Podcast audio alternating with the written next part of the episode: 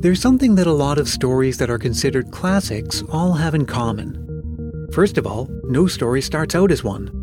By definition, a classic story is one that earns a certain reputation for being widely admired, enduring in its appeal, important in its place in the culture, and generally regarded with a kind of reverence. And that takes time for something like that to happen. And second of all, it's often true that there is a very long gap between the time of its release and its ascension to classic status. When The Great Gatsby was published in 1925, it was kind of a flop. It sold only half as well as Fitzgerald's earlier two novels, and the publisher still had unsold copies sitting in boxes 15 years later at the time of Fitzgerald's death. It would take decades for The Great Gatsby to rise to the status it enjoys now. Or, bringing things back into our wheelhouse, what about A Christmas Story, that movie was a modest success at best when it was released in 1983. Today, it's considered a classic. You might be surprised to learn that one of the undisputed classics of Christmas movies, and movies in general, followed a similar trajectory. It's a Wonderful Life is inescapable during the holiday season, and maybe you've been assuming all these years that it's due to its strength as a story well told about an everyman who's given a chance to see the value he brings to the world a feel good story with likable characters and universal themes. But that's only a small part of it. The rest has to do with the quirks of American copyright law, TV movie marathons, and a big screen feature that found a second life on the small screen. I'm Brian Earl. This is Christmas Past.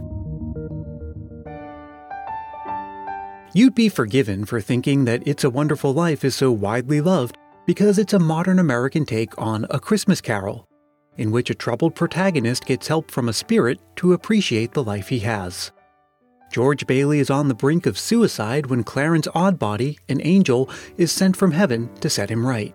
But that's just not the whole story. The story began as a short story called The Greatest Gift by Philip Van Doren Stern. He had tried to get it published and didn't find any interest, so he put it in a Christmas card one year and sent it out.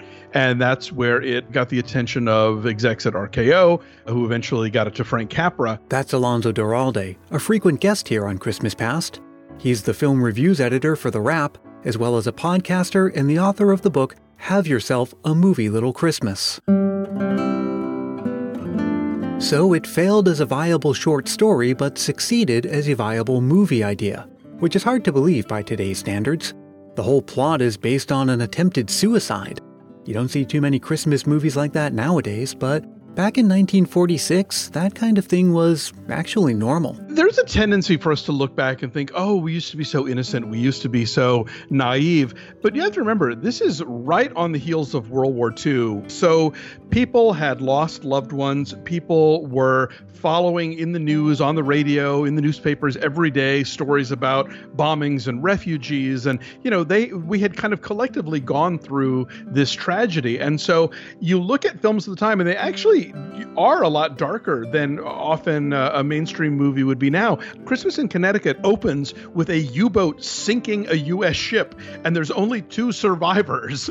And that's the beginning of a comedy. This movie does kind of fit into Capra's oeuvre in a lot of ways. You know, it's it's not even his first film about a guy who attempts to commit suicide on Christmas Eve. That would be Meet John Doe with uh, Gary Cooper and Barbara Stanwyck. And even when the movie debuted in 1946, it was hardly what you'd call a success for as much of a classic and sort of cornerstone of American cinema as we consider it now, was not a big hit upon its release. The film was unsuccessful enough that it basically torpedoed Frank Capra's production company that he had formed after World War II called Liberty Films.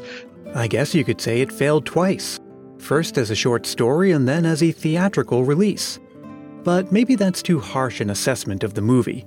The common narrative you hear nowadays was that it was a total flop it's more like there was just a lot of competition at the box office that year, with films like The Yearling, The Best Years of Our Lives, and The Razor's Edge all coming out. The reviews were mixed, and it wasn't an audience favorite. And oddly, it was released just five days before Christmas.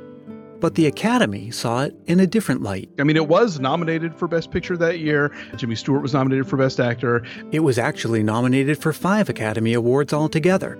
The movie is also responsible for making a pretty important technological innovation in creating a new kind of movie snow.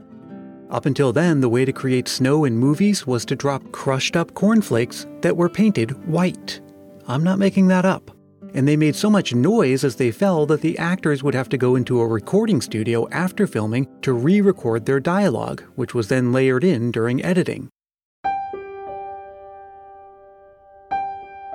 Now, the story's emphasis on the little guy taking on the world with the help of his fellow little guys also earned it some attention from a different kind of critic the House Un American Activities Committee actually investigated It's a Wonderful Life and eventually decided that it wasn't subversive, but you know, they, they'd had some inkling that it might be. And over the years, the movie has seen remakes like the 1970s version starring Marlo Thomas in the lead role. It was called It Happened One Christmas. It's a very odd film, though. I mean, it's a 1970s TV movie, so, you know, they don't get a lot of the period stuff right, which who knows, maybe even It's a Wonderful Life got, you know, the 1920s high school dance wrong, but how would I know. Uh, but you can definitely watch this one, and, and, when they're doing either either the flashbacks or what's supposed to be the contemporary 1940s part, it's like mm, these hairdos are pretty 1970s. There's also been a colorized version of the original black and white. But my favorite adaptation of all isn't even a movie. It's a radio drama from the Lux Radio Hour, which appeared in 1947 and includes the original cast from the film.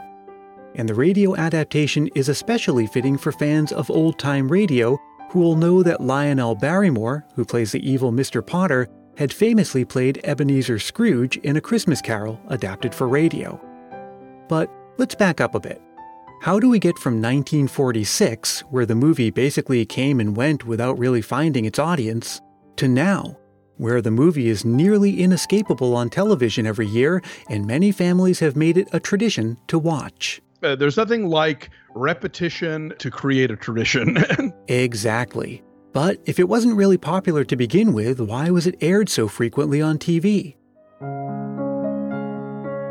The rights to the film had changed hands a number of times due to mergers and acquisitions. In the 1950s, National Telefilm Associates owned the rights to the film and the story it was based on. But those rights lapsed in 1974, it was a clerical error that prevented the copyright from being renewed, which meant that the movie was now in the public domain. Because it was a public domain movie, and specifically because it was a Christmas movie, any TV station that wanted to air it at Christmas time could. Now the movie's back under copyright protection, so don't get any bright ideas. But it's fair to say that much of the film's status as a holiday staple comes from TV stations taking advantage of free content in the early 1970s and by the late 1970s and early 80s, the movie had become synonymous with Christmas television viewing. Now, speaking of the 1980s, which is scientifically proven to be the best decade for being a kid at Christmas, you know, watching It's a Wonderful Life wasn't the only thing creating fond and lasting Christmas memories. Nope. It was a wonderful life for Mandy in Virginia, but for a different reason, as she shares in this Christmas memory. One of my favorite Christmas memories happened in about 1983. I was five years old, and apparently that year, Santa's elves went on strike. So Santa had to outsource. He asked my dad if he could build a toy. My dad spent what felt like months in his workshop building the most beautiful dollhouse. But he kept telling me, don't get attached. This is not for you. I'm doing this for Santa, and he's going to give it to some other little girl. So I went to Santa that year, and when I sat on his lap, I told him, You don't have to make me a toy this year. Just give me the one my daddy's making. He said he's making it for you to give to some other little girl, but I really want that dollhouse. About three days before Christmas, the dollhouse disappeared. Apparently, Santa came and got it. I was heartbroken. But Christmas morning, there it was under the tree. I was so excited. I guess Santa knew exactly how much I wanted that dollhouse. The countdown to Christmas is growing shorter, and that means we're running out of episodes. But let me assure you, there is still time for you to share a Christmas memory, and I'd love to share it with the rest of the Christmas Past family. It's super easy to do. Just record a voice memo into your phone and send it to ChristmasPastPodcast at gmail.com. Keep it to about a minute, make sure it's clean and family friendly, and be sure to say your name and where you're from. Christmas Past is produced in sunny San Mateo, California by yours truly, Brian Earl. Thank you so much to Alonso Duralde and Mandy in Virginia, and as always, thank you for listening. I'm wishing you all the warmth and magic of the season, and I hope that your Christmas season has been wonderful so far. Be sure to join the conversation on social media. Look for Christmas Past on Twitter and Instagram, and do make sure to join the Facebook group because we're having Christmas fun all year round.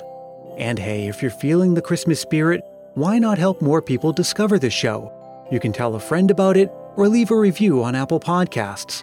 These are quick and painless ways to show support, and they really do make a big difference.